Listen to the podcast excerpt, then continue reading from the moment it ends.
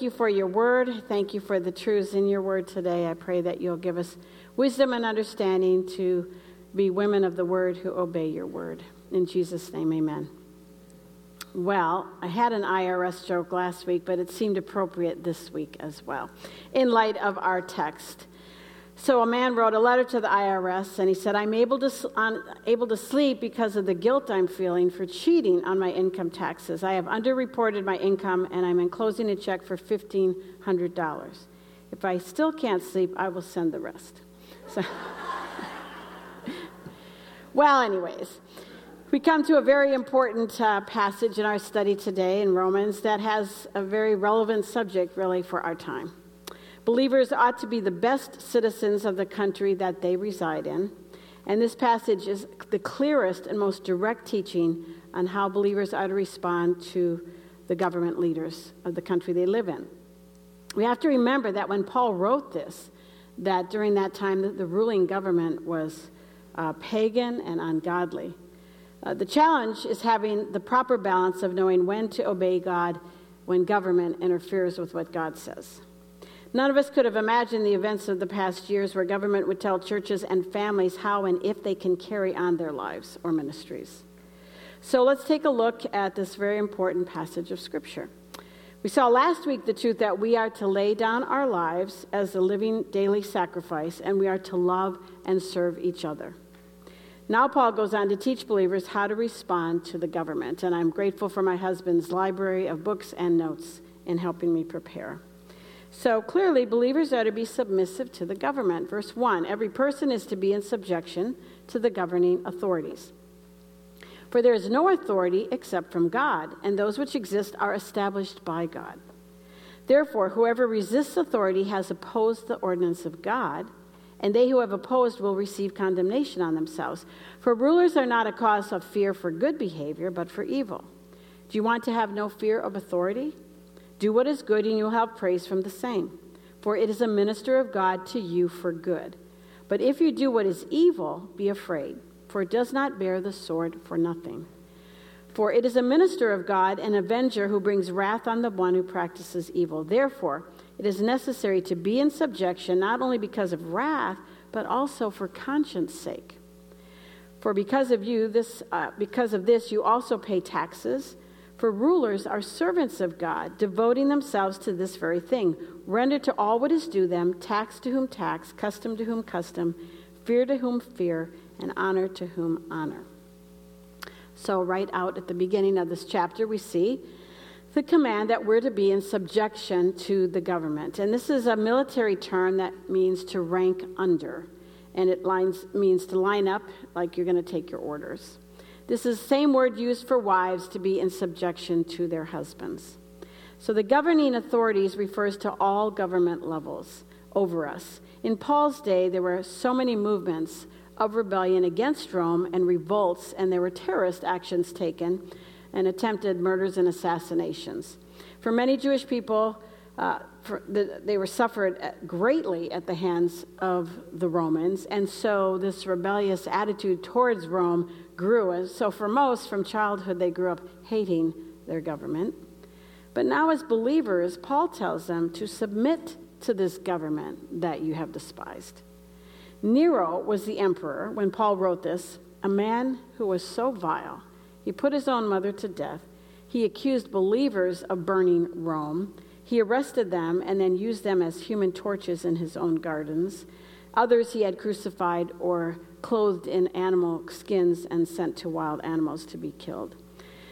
Paul himself was clearly unjustly thrown into jail and mistreated eventually by the Roman government, who murdered him by beheading him. And yet, a believer is to submit and obey the government and show them respect. But does that mean that we never can disobey the government? No, when the law of the land violates the word of God, then we must obey God and his authority in Scripture over than man. We see this clearly in the case of Acts chapter 4 and Acts chapter 5, where the apostles kept preaching, kept doing the work God called them to do, even though they were told specifically by their governing authorities that they had to stop. The Hebrew midwives did not obey Pharaoh and murder the baby boys, they feared God more than the leader of Egypt. When Elijah opposed King Ahab, he was called a troubler of Israel.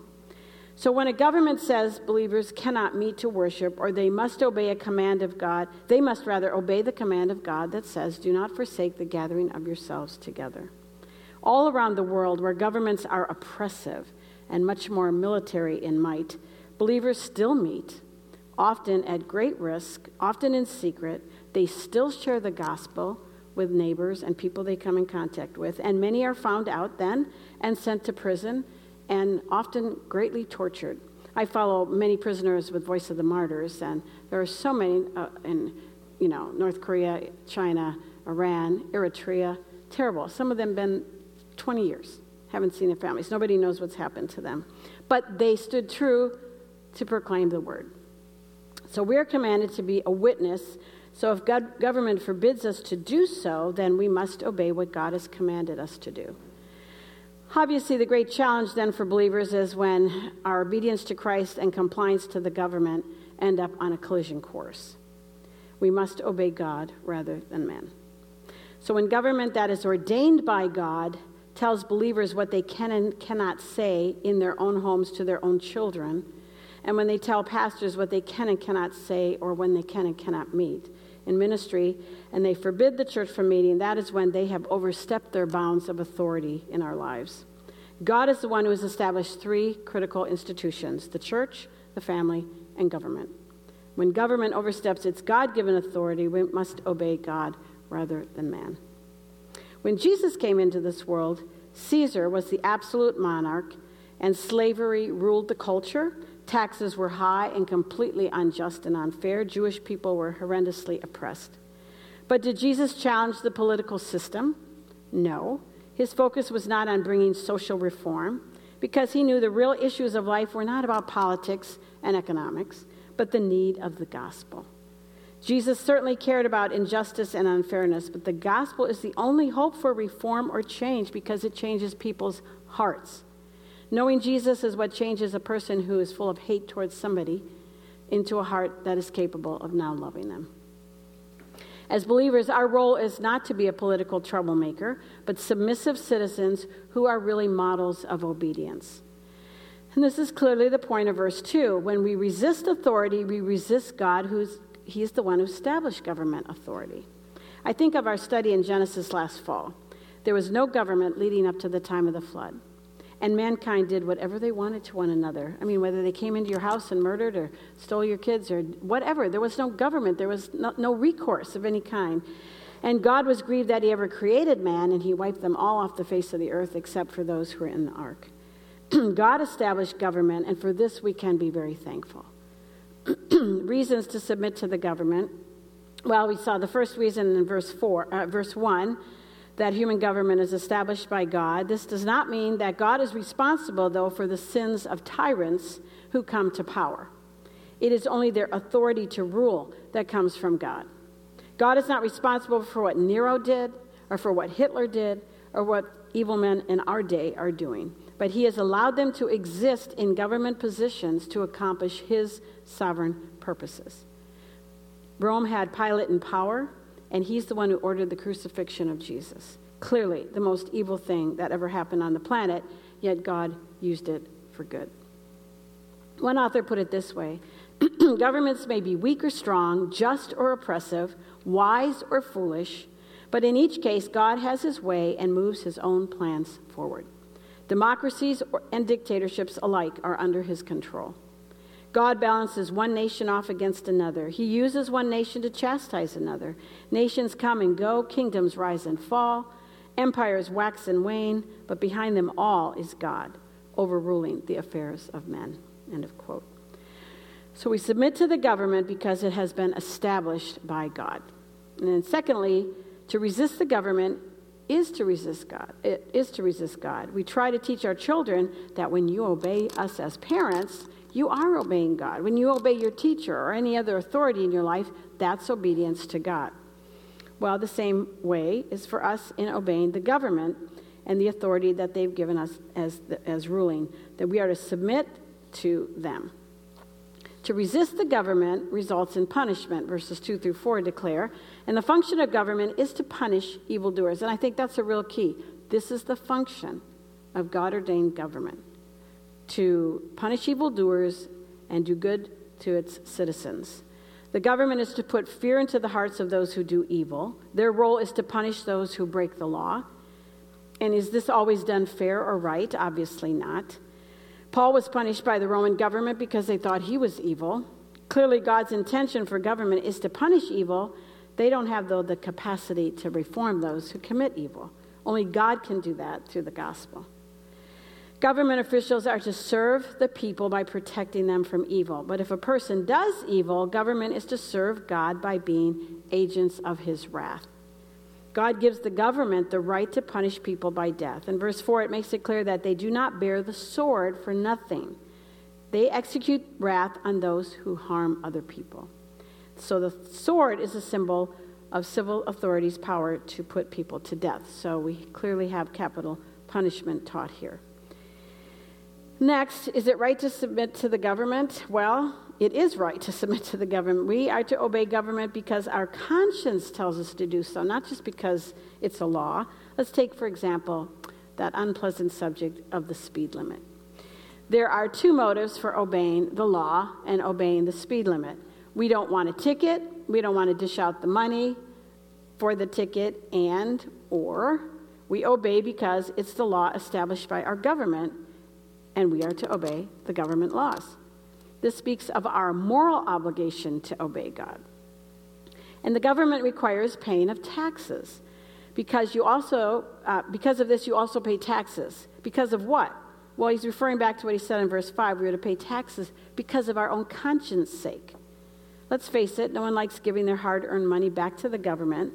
That often uses it wrongly one reason America came into existence was because of taxation without representation. Clearly, we see in this verse the command to pay our taxes, regardless of the government's policies. There are so many examples in Scripture of this truth. All the people at the time of Pharaoh and Joseph paid taxes in order to prepare for the coming famine. The law of Moses had so many different taxes to support the priests, the temple, the festivals. It, it was at least 25% of their um, income. In the New Testament, Jesus taught that it's proper to pay taxes. He paid the temple tax, and think about that. That money was ultimately used to pay Judas to betray Jesus. There was a poll tax due to Rome and uh, a government that mistreated the Jewish people terribly, yet he said, Pay your taxes and worship God in Matthew 22. This is why Paul says in verse 6 that believers have a moral obligation to pay their taxes. Then Paul actually calls government leaders servants of God doing their ordained duty. Government's role is to punish evildoers and do what is right for the public by providing for their citizens. So civil servants are being paid for their services that they provide. Thank God for our police, for our sheriffs, our traffic control, our firefighters, our paramedics, and others. To not pay taxes is to cheat the government that God has instituted and our taxes go to pay people who offer us these services. Well, Paul goes on in verse 7 again to say, render to all that is due, whether it's taxes, custom, fear, or honor. So we, he is saying, we have a debt to pay. And we are to pay back what we owe. We owe taxes for personal and or property taxes. Some states have a state tax. Every state's got a federal tax. And we owe, our duty is to pay on, if we have imports and exports, we're to pay on that. We owe showing respect as well to the office of government leaders. We may not personally respect the individual or their policies or their um, evil intents, but we show respect for the position that they're in, that God has allowed them to be in. That then brings us to the debt of love. Owe nothing to anyone except to love one another. For he who loves his neighbor has fulfilled the law. For this you shall not murder or commit murder, commit adultery. You shall not murder, you shall not steal, you shall not covet. And if there is any other commandment, it is summed up in this saying You shall love your neighbor as yourself. Love does no wrong to a neighbor, therefore, love is the fulfillment of the law. Well, obviously, the key word in these three verses is love, love, love. Paul has just taught believers they are to obey the laws of the land, but what about all the people, you know, that you have to live with in the land? What do you do with them? How do we respond to the other citizens of the place we live. And clearly, the command is to love them. The payment of love that we owe. Um, the beginning of this verse, uh, 8, is owe nothing to anyone, and that has been a controversial or confusing verse to many. Some have taken this mean, to mean that no believer should ever have any debt at all. They should never, ever borrow money and under any circumstances. But does the Bible really forbid the borrowing of money? In passages like Matthew 5:42 and Luke 6:30, Jesus specifically speaks of borrowing or lending money. So I don't believe the Bible prohibits lending or borrowing money. Otherwise, most of us here have done a great wrong in getting a house or a car. So what does this verse mean? Paul has just finished telling these verses, they, uh, these believers, they have a moral obligation to pay their taxes and respect to the civil authorities. Now he says that believers have a moral responsibility to pay every citizen of the government what you owe them. So, house payments, car payments, they are to be paid when they are due. It is such a poor testimony for Christ, for a believer to not pay their bills on time. How many people mismanage their money during the month and end up failing to pay their debts in a proper, timely way?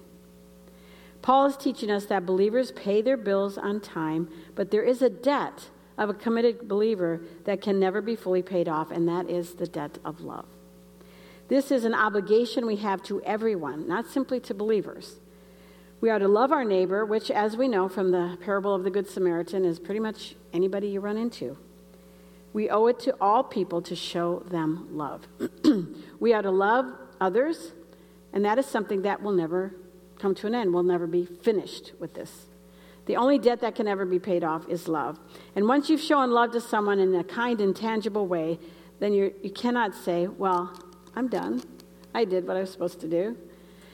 It's a debt that can never be paid, and the obligation never ends. We are to demonstrate love for others by meeting their need when we are able to do so. And this includes believers as our first priority, but loving lost people is a command, loving even our enemies is a command. The fact is, a Christian's behavior is not governed so much by the laws of the land, but by the laws of love. We don't harm somebody because the law says we can't harm them. We don't harm them because the love of God should control us. So then he gets more specific uh, as we go into verse 10 summarizes with the statements that covers everything else. You don't commit adultery murder steal or covet because the reason why you don't do that is not because of some law. It's because you love your neighbor as yourself. Society has laws to restrain people but for a believer they are to be restrained because they love not because there's a law. I love this quote from Ray Stedman. He said, Thus, as Paul says, love will not sleep with your neighbor's wife or husband. Love will not murder your neighbor, or poison their dog, or throw your garbage over their fence into his backyard, or do anything harmful to him. Love will not steal from your neighbor, or even keep his lawnmower for more than a month. Love will not covet what is your neighbor's. It won't drool over his pool or stew about his new Porsche. Love does not want what your neighbor has, but rejoices with him over what he has. Love, therefore, fulfills the law. You don't have to worry about keeping the Ten Commandments. All you have to worry about is acting in love, paying the debt you owe every man, every woman, every child, every person you meet. If you pay them the debt of love, you will not injure them. End of quote. So, love is doing what is best for my neighbor which means we are not consumed with ourselves. Love thinks about others. And that brings us to this next section where we're reminded that salvation is nearer than when we first believed. So he's warning us don't be lethargic. Wake up, believer, because salvation is close. Now, as believers, if you come to faith in Christ, the moment that you put your trust in him as the one who paid for your debt of sin, you are saved then from sin's penalty and will never pay your own debt of sin in hell. So that happens the moment we trust Christ. And then in the present, we are being saved from power, the power of sin to dominate our lives. It's in the future that we will finally be saved from sin's presence altogether. It is this future salvation being referred to here, where we're in Christ's presence either because we've died or because he's raptured us. The point is, time is running out to love other people. Paul says, wake up and get busy loving people. As one person said, we all live on the edge of, uh, on the edge of eternity. We can't wait to show love because time is running out, whether you're young, middle aged, or old. We must show love now. The night is almost gone, the day is near. We are not to remain in bed half asleep. Since the day of our deliverance is getting closer, we're to get up, get busy, lay aside our old deeds of darkness, and get dressed in the armor of light. In order to love others, we have to lay aside our old sinful deeds and self centeredness. We will never pay our debt of love to others if we live to satisfy ourselves. And when sin dominates us, the truth is, we really don't care about others because we're totally self um, focused. Verse 13 says, Let us behave or walk properly as in the day, not in carousing and drunkenness, not in sexual promiscuity or sensuality, not in strife and jealousy. So when an individual behaves in an immoral way, they obviously do not love people. The focus has to, on that, in that case, is only on self satisfaction and gratification.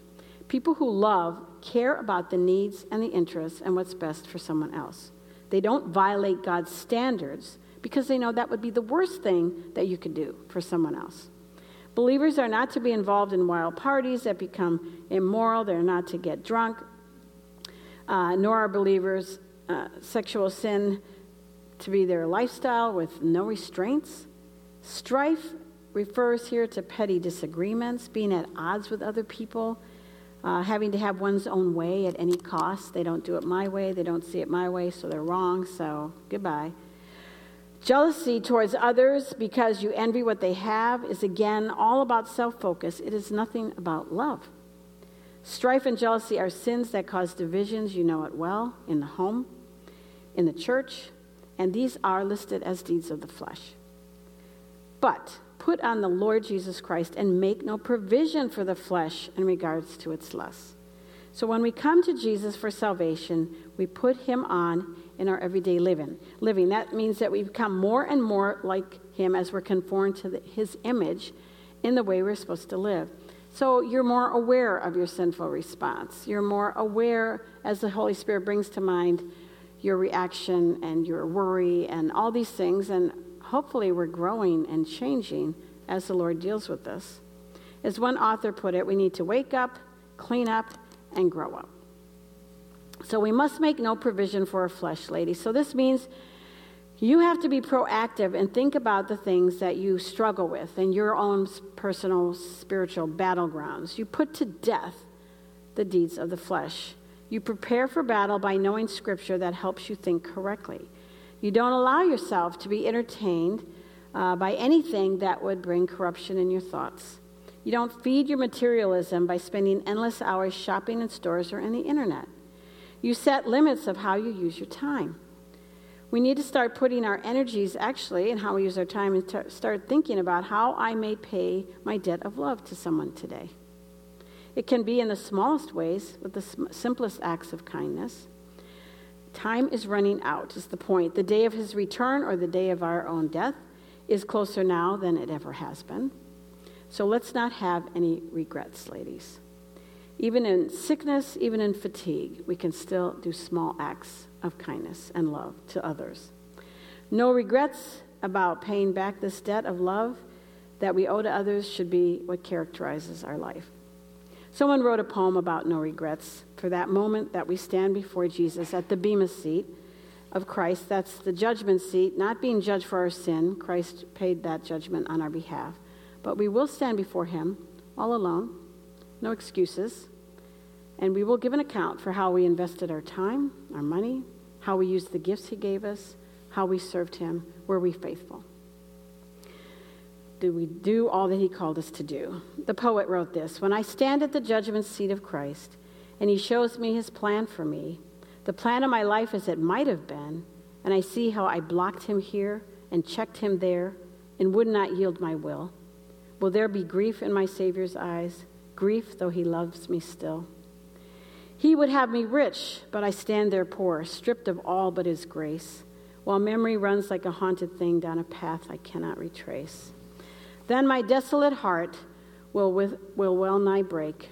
With tears I cannot shed, I will cover my face with my empty hands and bow my uncrowned head. O Lord of the years that are left to me, I give them to your hand. Take me, break me, mold me to the pattern you have planned. Let's pray. Father, I thank you for the truths of your word. I pray for each woman here, Lord, that we would be obedient to your word, that we would be model citizens, that we would have the wisdom to know when we must obey you, when our government wants to impose things that are against your word. Lord, I pray that we would recognize that we have a debt of love to everyone who ever crosses our path, Lord, instead of um, having angry thoughts and angry words towards people we don't even know because they do something stupid driving or cut us off in the grocery line or whatever, Lord. Help us to think through the lens of Scripture and go about our day conscious of how we can do something that shows love to someone today. I pray that we would walk in obedience. And Lord, if there's any here who have not yet been delivered, um, by trusting you for salvation. I pray that you'd open their eyes to understand the fact that you died to pay for a debt of sin that we can never pay for ourselves, and that they would call on you for salvation, Lord. I thank you for your word and how clear you are. In Jesus' name, amen. Thanks, ladies.